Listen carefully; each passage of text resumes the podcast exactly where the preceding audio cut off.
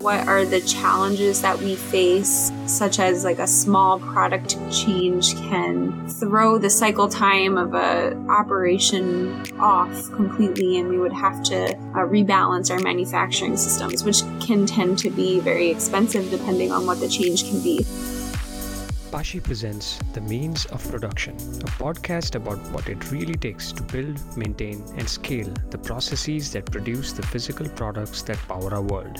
Every episode, we ask a manufacturing expert to walk us through the nuts and bolts of how they do their job. We explore how and why they got into manufacturing, dive deep into the hardest problems they've solved on production lines, and discuss their thoughts on what's broken in manufacturing today and how those things can be fixed. This podcast is hosted by Siddhit Sanghvi, Pashi's US manufacturing operations lead and former assembly engineer at Ford Motor Company. If you are a part of the manufacturing world and you're interested in being a guest on the means of production, please get in touch with me at siddhit at pashi.com, which is S I D D H I T at P A S H I.com.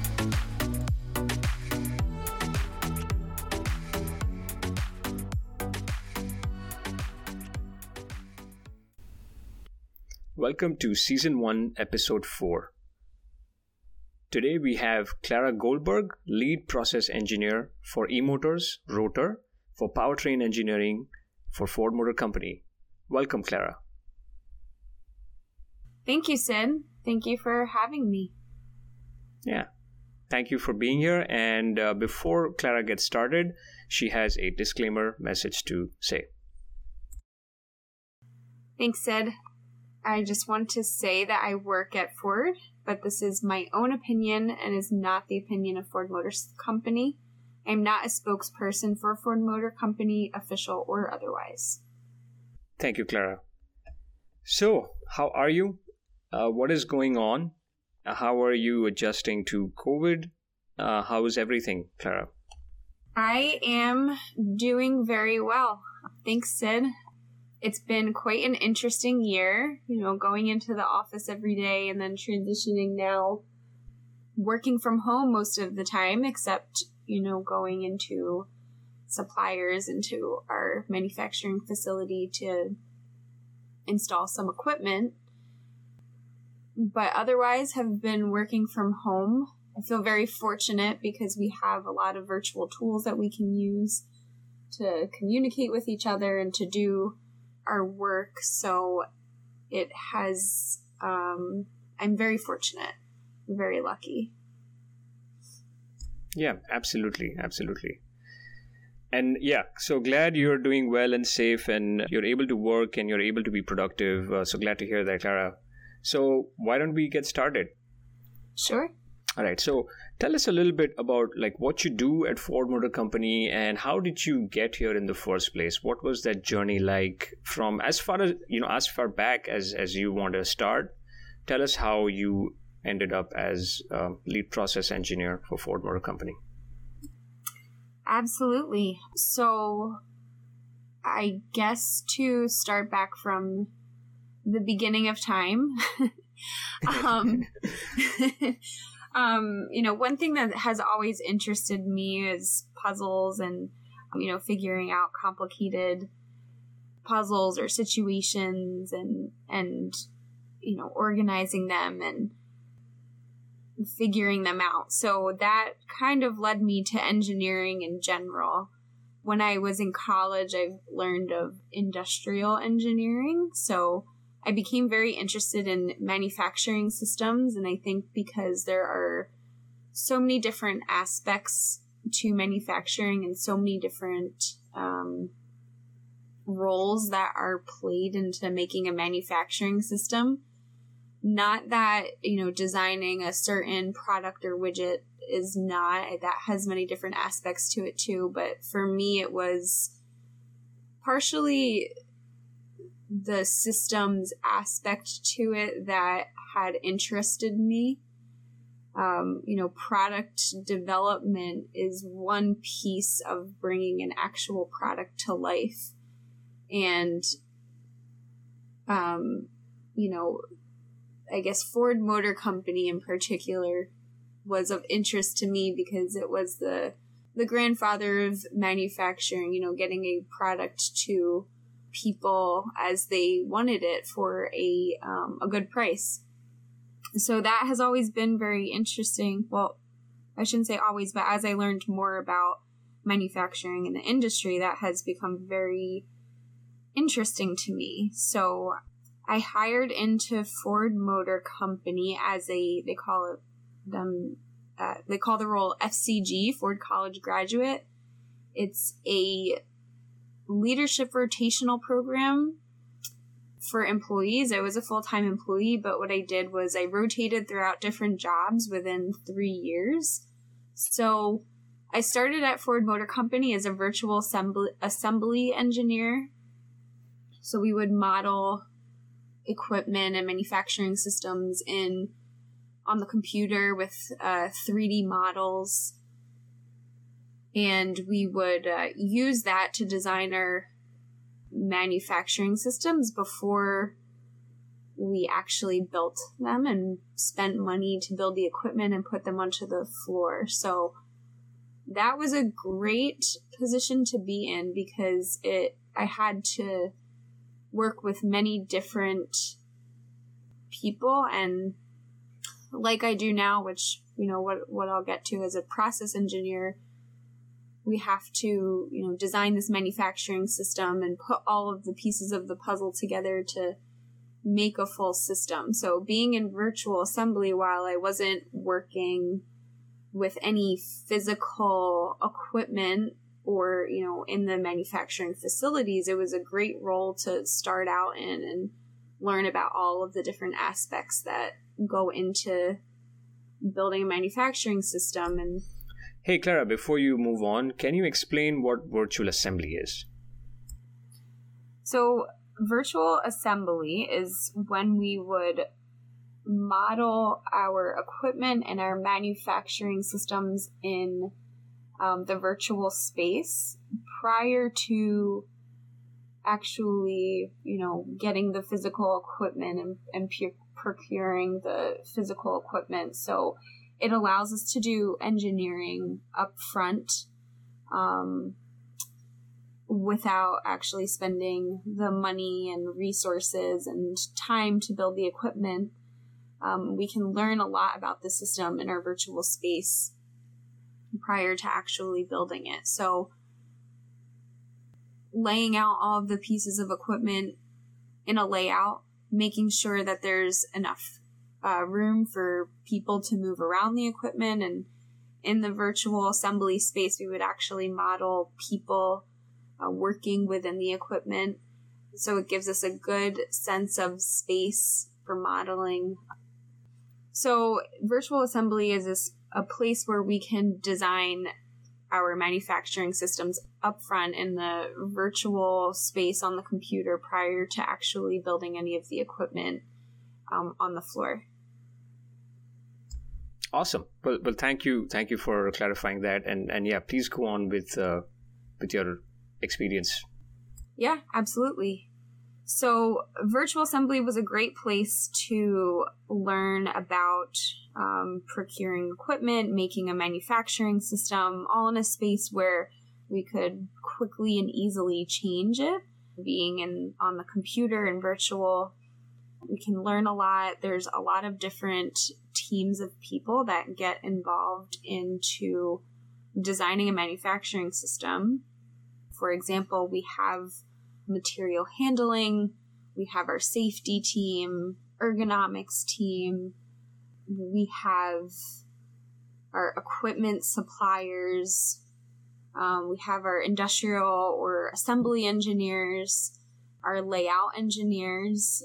There's quite a lot of people uh, that that come together to make a manufacturing system. So that was a great opportunity for me to learn about how to design a manufacturing system without, you know, especially being a new engineer because it was prior to actually having any equipment built and, you know, having to make expensive changes if I made a mistake. So it was a great place to learn about about that. My next role was industrial engineering in in one of our transmission plants. So it was a great opportunity for me to see how a manufacturing facility worked, um, you know, with ongoing production.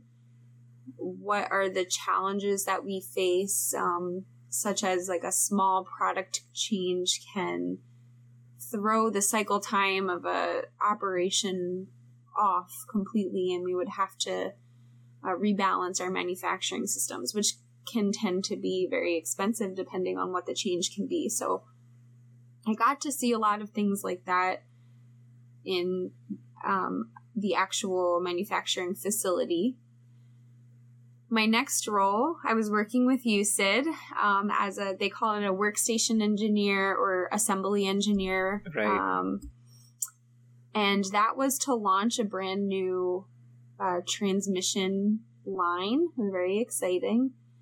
And what I did in that role was focus on the workstation aspect of it. And a workstation, um, for those that don't know, is basically, you know, a, a section of the assembly line where an operator has specific tasks that he or she has to do in that portion of the assembly line. So we would be responsible for coming up with the process for you know what the operator would have to do in that specific workstation the layout of the workstation um, so for example you know what tools do they have to perform their job how is it laid out so that it's the most comfortable and easiest um, and efficient way that they can do their their tasks make sure that it's ergonomically safe and then make sure that the entire line is is balanced so that we can meet our throughput that we are required to meet.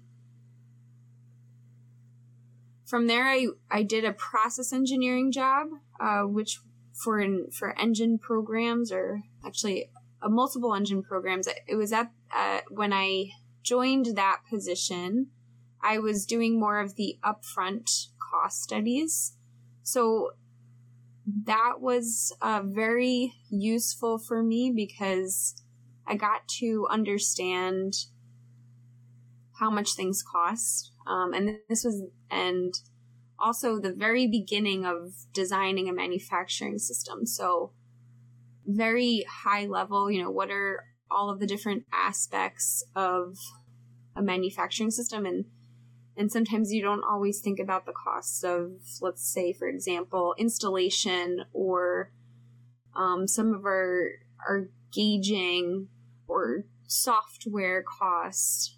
You know, so a lot of little details that t- tend to add up. So that was very valuable for me to understand the value of these systems that we are putting into our uh, facilities. And one of the aspects of that position is understand, you know, is basically, you know, we would submit a cost study, for example. How much is it going to cost to build this particular engine?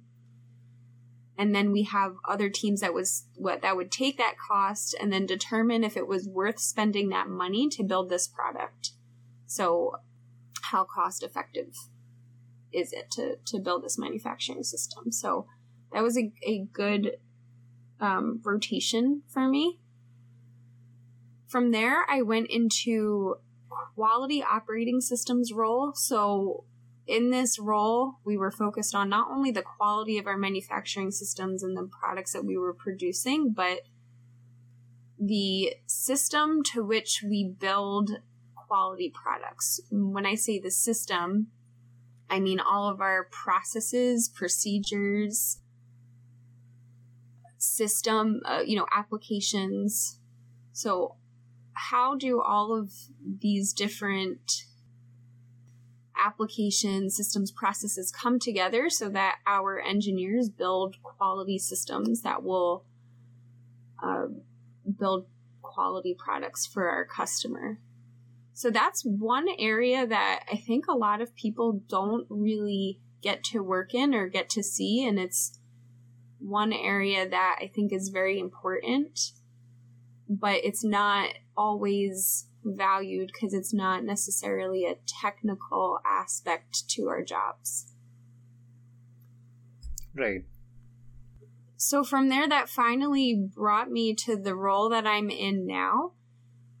I feel very um, passionate about making our vehicles more safe for the environment, and I'm I'm very happy that Ford is moving in that direction, and I very much wanted to be in that area. So, and not only that, but I also, like I said before, I'm very interested in all of the different aspects of engineering and systems and bringing it all together to to make a system that produces products for our customers. So that is what I've led me to want to be a process engineer and further than that into electrification and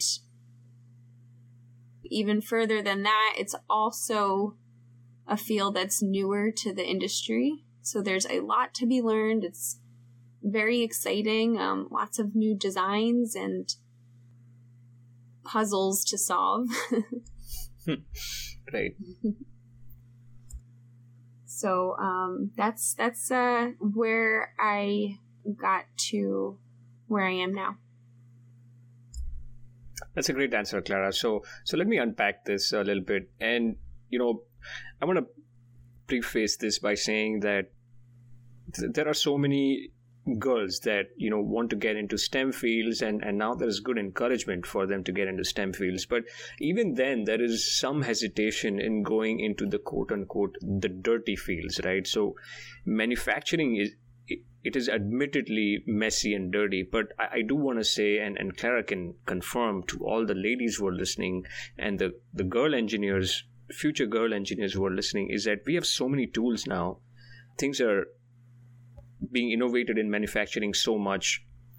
And here I'm referring to the virtual uh, assembly part and all of these new electrification, you know, programs that it's it's not like what you might expect in your head that you know it's going to be you're going to keep moving like heavy objects or something yeah once in a while you'll have to go to the floor and you'll have to get inside a machine and and troubleshoot it right? But other than that it's very creative. It's it's very fun. It's very interesting to see an entire assembly line come alive and and make something that was just pieces on one end and become like a component on the other end. So i hope it gives our listeners you know encouragement that that uh, the way clara came from getting into this field and then looking at all of these different rotations and and then ending up in making an actual assembly line for a very advanced part of, of the company. So I hope that really inspires the others to to follow uh, because manufacturing is quite an often neglected area when it comes to STEM field. So having said that, well, you explained what virtual factory is and that's still something that you know a lot of the big companies are doing but we expect with lots of stuff like ar and vr and uh, the ease of you know using CAD, smaller companies to also be able to save a lot of money simulating their whole line up front or like their smaller lines or their shops up front. You know, before building them, they can find out a lot of problems that might happen. Um, and I didn't know about uh, you know your other rotation with the cost studies, so so I, I know it now, and you're right. It absolutely gives you a great commercial or financial picture of what it takes to build a line. You know, financially. So I'm glad you got that uh, that role. And uh, the quality operating systems is actually like like Clara, like you said, it's literally defining and, and writing and managing the standards that that keep our quality up where it should be, and and making sure that it is enforced or it is followed or you know updating it when it needs to be updated and so on and so forth so i think you got a, a really well-rounded uh, set of assignments to prepare you for this role. So, so I think that's a good answer, and uh, yeah, all the best in this new role. And I think you might already have some good answers for the for the for the next question with all of the things you've done, which is what was like the hardest technical problem you've had to face in your career. It could be in any of your roles, it could be a series of problems, it could be a tough year, it could be anything. And how did you face it? So, walk us through that, please. Yeah, absolutely. And thank you, Sid, for saying that. You know, I hope that uh, being a female in this field can be an inspiration to people that haven't thought of it before. Very interesting, very exciting stuff going on. So, thank you for for saying that. Now, as far as technical problem, I'm going to go back to the time that we worked together in our assembly engineering on the new transmission line. One of the big problems I think that we were having with not only in our program, but programs across our powertrain manufacturing engineering um, was cycle time cycle time um, estimation or um, prediction when we were doing the engineering versus what we were seeing in real time. I think there was there were some aspects that were missing.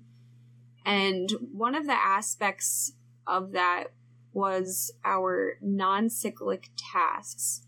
And non-cyclic tasks, um, which is actually just what we called it, they actually are cyclic tasks, um, which is funny, but it's it they're ta- they're cyclic tasks that don't happen every single cycle.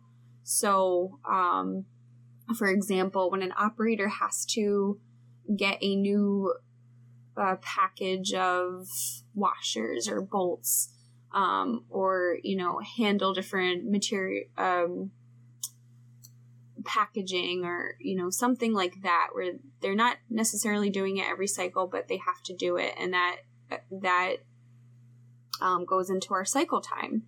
So I don't remember the exact numbers, but let's just say that we had each workstation had a cycle time requirement of 20 seconds. Um, so, you know, 180 transmissions per hour that we were building. We needed to make sure that every workstation on our assembly line was 20 seconds to meet that uh, JPH. So, what we would do, or what I guess was the standard at the time, was we would estimate 0.3 seconds of that cycle would go to um, these non cyclic tasks on average. The problem with that was that these cyclic tasks change, you know, for every cycle depending on what the operator has to do. So sometimes an operator might have to do something as simple as open a bag of a new bag of bolts. It could be as complicated as taking a cart or getting a new cart of, of products, um, moving these um, big, heavy plastic bins over, um, changing, swapping out carts, which takes quite a significant amount of time.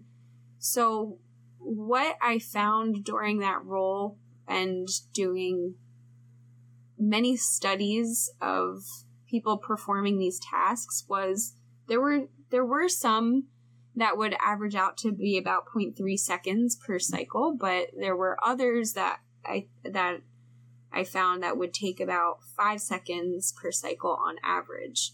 So that is a big chunk of our cycle time and that that's a fourth yeah, of our cycle like, time. Yeah, that's huge.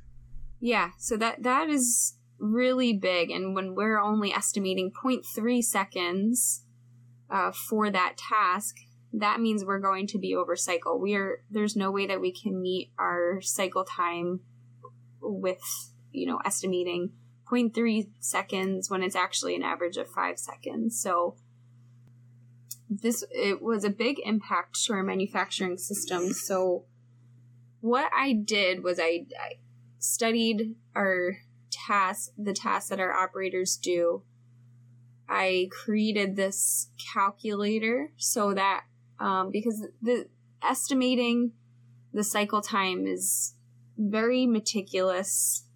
It, it takes a lot of work and a, it's a lot of details.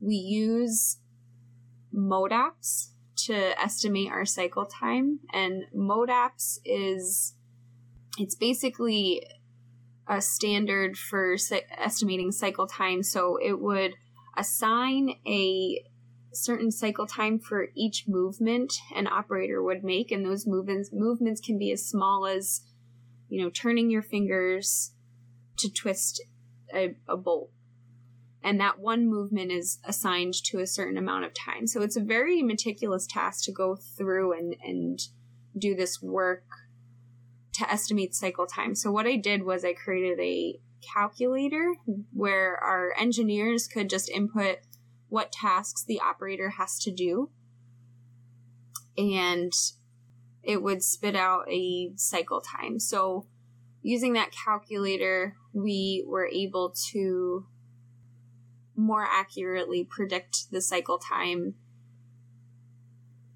that we were seeing on the floor.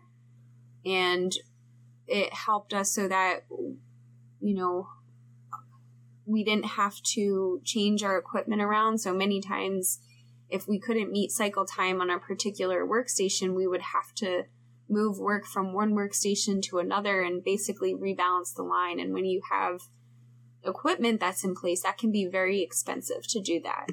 And it's very, very frustrating because it seems like for something as simple as non cyclic tasks that are, you know, just moving some material around, it can be very frustrating because it's just this little task that puts you over cycle and you have to make spend all of this money to make this change. So that I think was that that was difficult task very meticulous and and it was also difficult because it was something that you know people i guess didn't really pay attention to much and you know 0.3 seconds of cycle time seems like it, it's fine you know it could be you know they only have to move some material but then once you see it can add up to as much as five seconds per cycle it can really make a big difference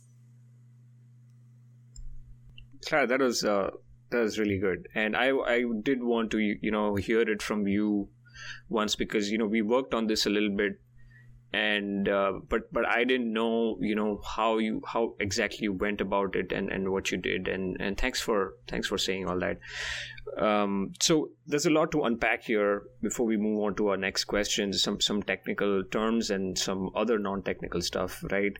So MODAPTS uh, i was just wanted to say that for viewers not familiar, it's the modular arrangement of predetermined time standards.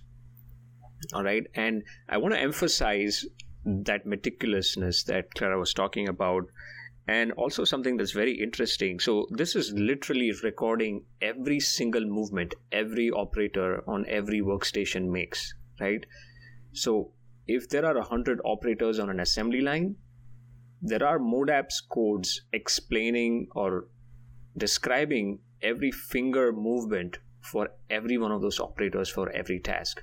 So just imagine that uh, how you know how much instruction we have and how much recording and how much careful detail is being put into this because every minute is you know three transmissions like clara was saying and every lost minute is is that many transmissions lost. So there is scrutiny about everything. And part of that scrutiny which was missing was that when they have to arrange these trays or you know tear a packet or something like that those many of those actions were missing or, or inaccurate right?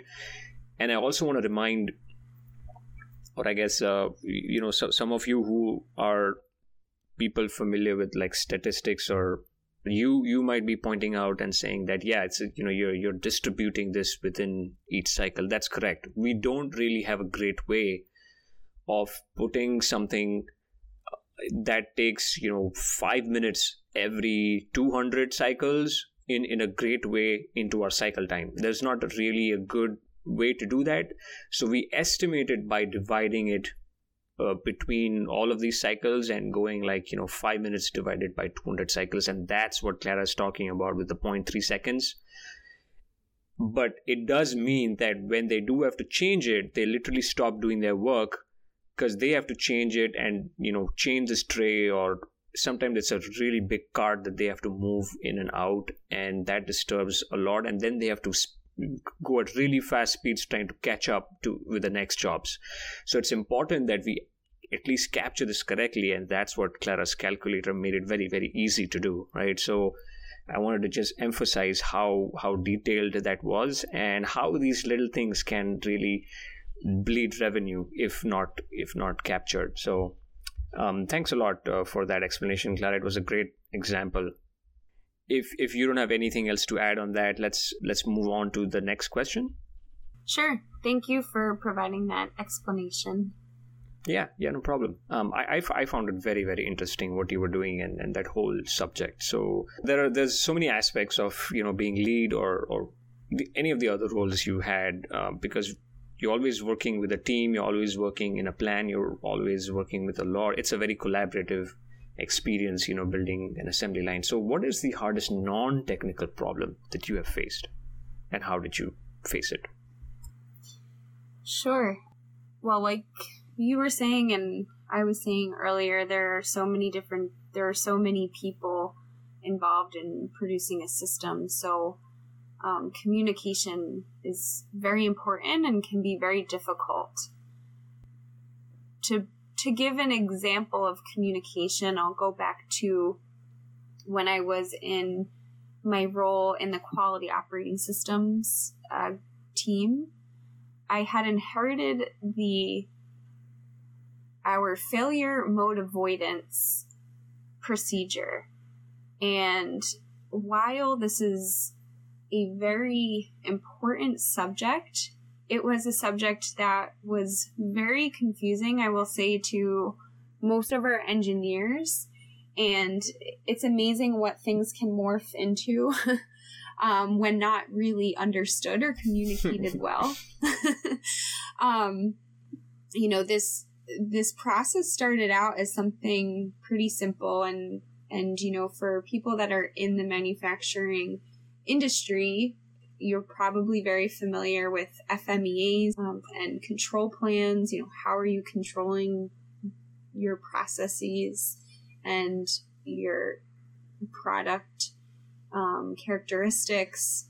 So, um, which you know can be start out as very simple, but it's amazing with you know with all of our applications and systems that we come up with um, you know, the process that we try to communicate.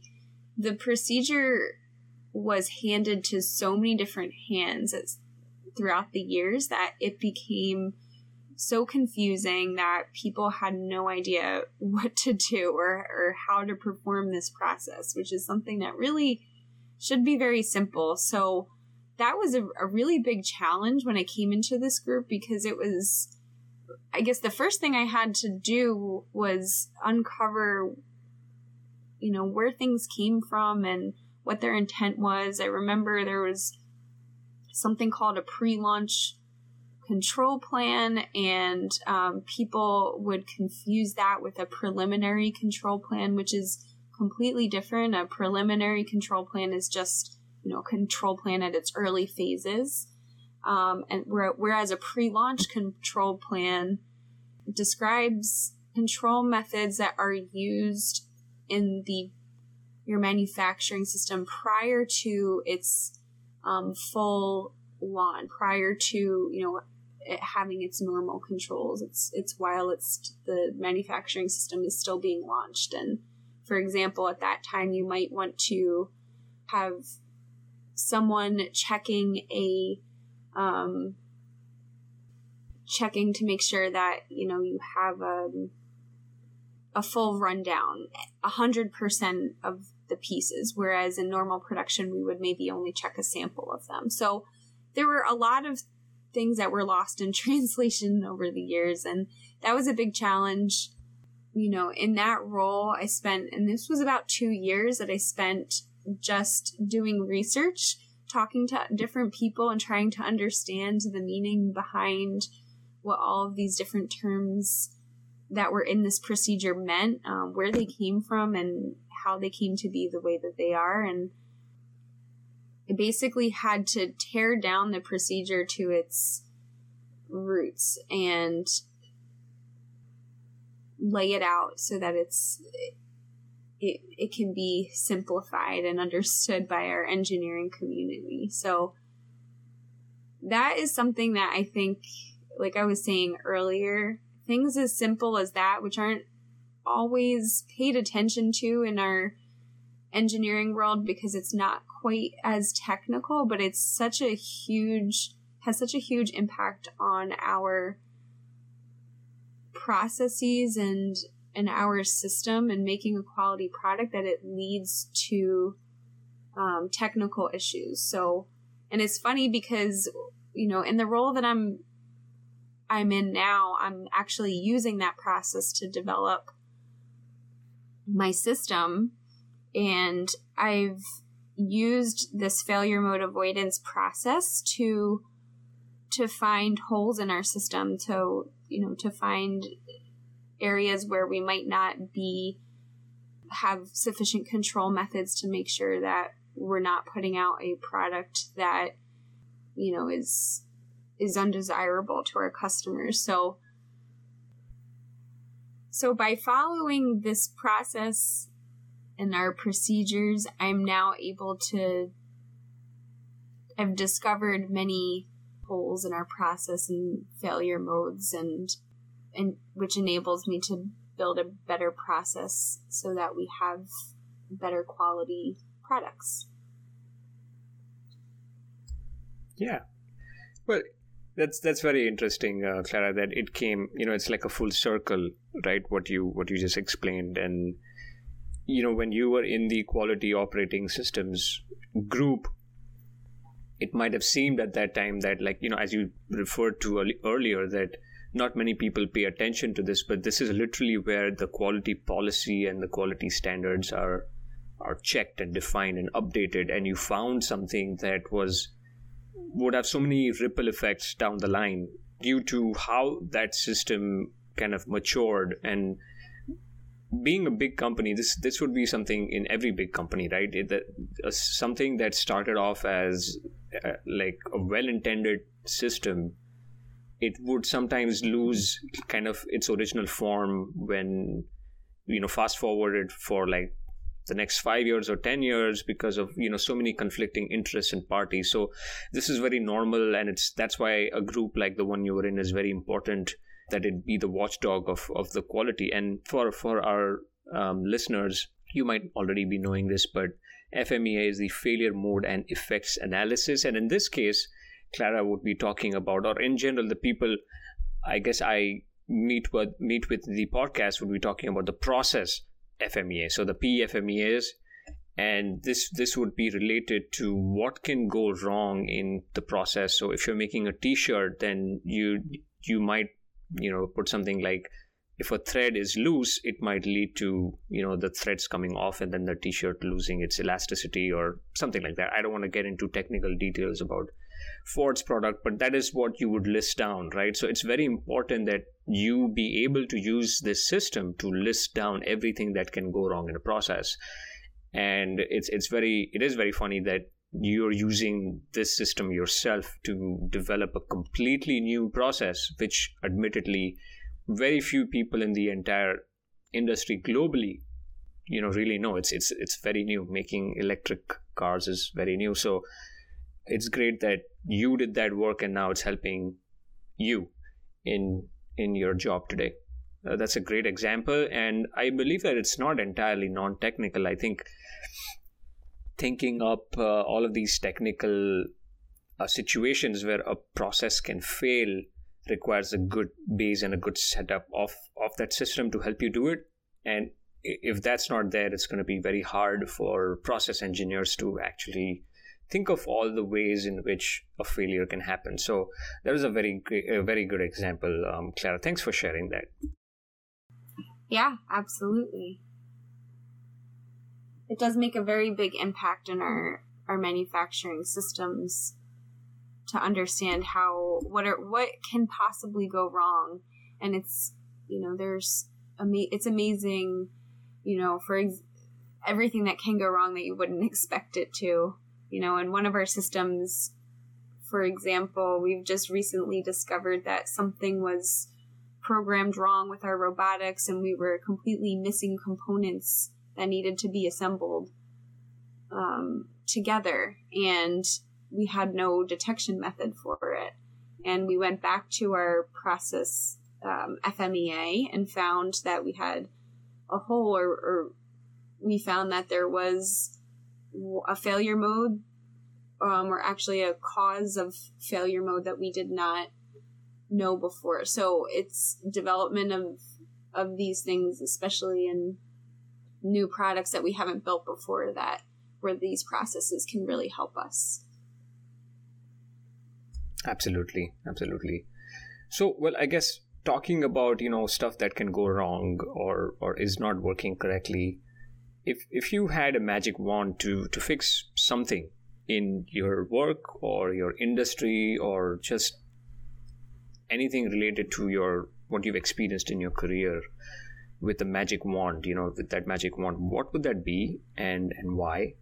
And remember our magic wand is not not that strong. It doesn't give you like unlimited money and time or make everyone listen to what we have to say although that would be a great power but if it was something else what would that be hmm um i would have to say eliminating all of the administrative tasks that we have to do so hopefully this is a very powerful wand, even though it doesn't give us all the time in the world. But I think that sometimes we're so bogged down with all of the administrative tasks that we do. You know, we have hundreds of systems and that we have to work in and data that's you know scattered in different places or repeated um, in multiple locations and i spend so much time um, trying to either you know find data asking around um, getting access to systems. So a lot of waiting around just trying to get access or trying to find someone that knows where to get a certain piece of information. Getting trained in our new systems. And you know inputting data into multiple systems because these different systems don't communicate with each other or share um, a database. So ah, I would say that I would love to have one cohesive system that allows data to communicate across these different applications and allows better communication you know of the data so people can easily find it and use it. I think that what we have now is a lot more complicated than it really needs to be. And um, I think that this is, it's something that can be doable. And I think it's not only something that is at Ford Motor Company, but I think in the industry in general, I think, you know, we have so many different applications and especially for companies that are so old and it's it's very hard to change systems, have new systems. There's a lot of people that use these systems and and having things, you know, having them communicate uh, with each other can be a very daunting task. So I think it's something that can be done, but would definitely take time and energy and maybe a little bit of magic wand. that's a that's a really good answer, Clara. Thank you. Um, you you went for the real, practical, clear and present problems. So so thank you, uh, because this would be something that everyone identifies with. And this is normal because, like you said, if it's a very big, mature company or like the granddaddy of manufacturing, like Ford, different systems would have evolved for different reasons independent of each other through time you know over decades and it, it's naturally difficult to to have them in one place because they would have their own processes and their own specializations so that is completely understandable but but if i may plug pashi here because it's it's so relevant that uh, with pashi it's designed to be the operating system for manufacturing. You know, this is our aim. This is what we want to do. And in Pashi, whenever you have a product running on the line and, and you can run the entire physical assembly line through Pashi from a web browser, you also see the live traceability in the in our genealogy view where the interaction of every product with every device and every variable of that device like a like a press would be a device and the press force would be like the variable. You can see all of that. And if you see if you saw something wrong then we also have maintenance information on the same system.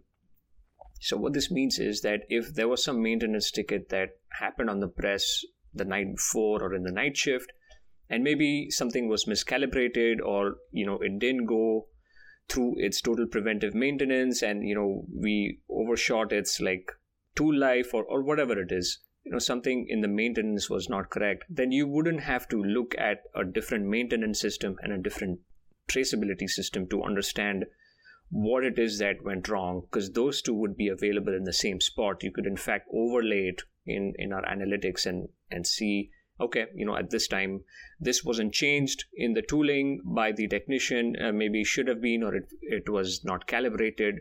Maybe that's why the spike in the press force happened and so on and so forth. So th- this would save you valuable time and in manufacturing time is literally because of the JPH money.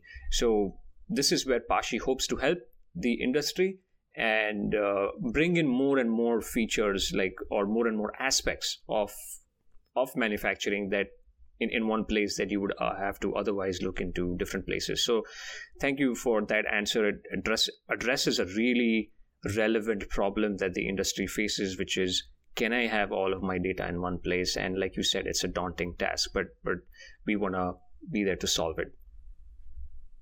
That's amazing, Sid. That would be very helpful. Having to go into these different places to find data or even going physically into a plant, which, you know, past year with COVID isn't always possible to, you know, and to go into it to um, physically to a place to see what's going on. So to be able to get the data um, real time in one system is very valuable. Yeah, and, and the least we can do for manufacturing engineers is to at least, you know, have all of these administrative tasks, like you mentioned, be centralized or be remote or be very easily accessible so that the, the physical tasks or the in-person tasks are, are a little bit better uh, than than they are. Um, so yeah, absolutely, Clara, it would help everyone. So thank you for the magic wand answer. It was a it was a great answer. And now for the fun surprise question before we close, which is if this was 2051 or if you could go in, you know, forward in time to 2051, you know, what would manufacturing look like or what would a factory look like to you at that time? It's hard to even think that far in the future, um, 2051 and 30 years from now. Um, I would imagine that we're all flying around and. no, I'm just kidding. Um, um,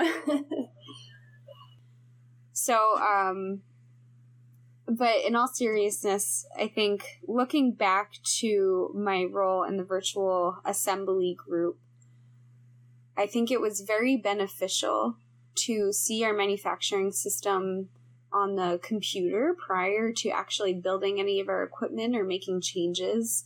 It saved us a lot of money and a lot of time and resources to engineer all of our problems out prior to actually spending any of our resources, time, money. Um, so there's been a lot of talk of something called the digital twin and that's actually having our production systems that are currently in production, seeing it on the computer real time. So, Sid, like you were saying with um, Pashi, you know, seeing how our equipment is performing and potentially addressing maintenance issues with the equipment prior to it actually breaking down and, you know, losing a lot of money because we're losing all of that JPH when it's broken down, that would be highly beneficial for our systems. We can actually see how the um, machines are performing and also for continuous improvement we would be able to continuously improve uh, our our equipment based on what we're seeing in our manufacturing systems. And then beyond the data like i was saying with the 3d and virtual say you know we're we're seeing a issue with cycle time and we need to uh, rebalance the line. And to rebalance the line we need to move equipment around. We could do that in the 3d space see what it looks like see how it performs. Um, and if you know one scenario isn't the best or we missed something we could easily change it and move it before we actually change anything and move anything and spend money doing that on the floor. Whereas before, and actually even today, we might have to actually make those changes on the floor, see that we have a problem, and then spend even more money resolving it um, on our manufacturing floor. So um, I would say a system that is connected, integrated, data organized in an easy to find place. I and I would imagine that the magic wand will do its magic by 2051 and we'll have um, you know maybe Pashi will be the system that we have in place to get our data all in one spot.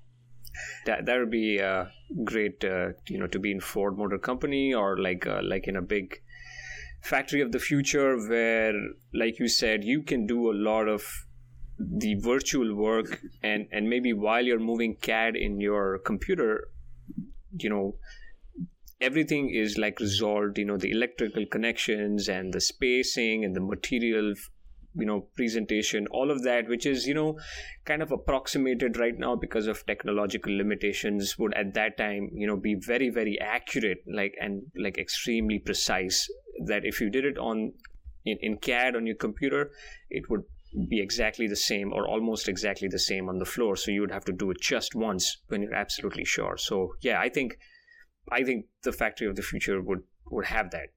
Yeah.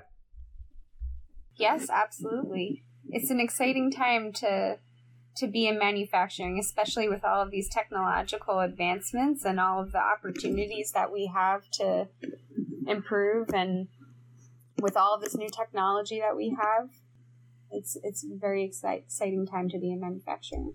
Absolutely. Absolutely, Clara. So well, Clara, thank you for that answer as well.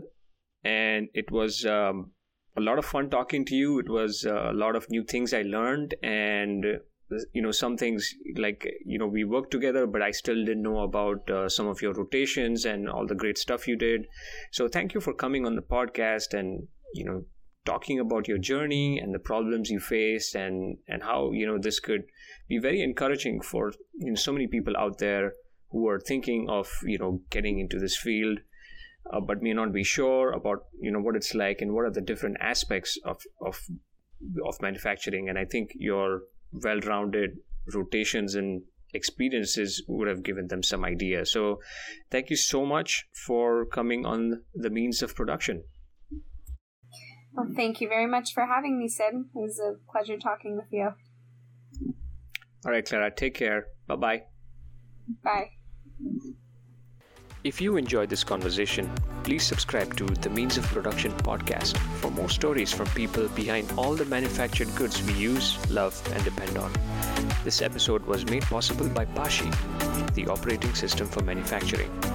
Pashi unifies the entire production process for any product, encompassing operator instruction and data input interfaces, stage logic and parameter thresholding, machine interfacing and configuration, robot programming and coordination, and stage to stage production flow control into a single Pashi program. Check us out at pashi.com.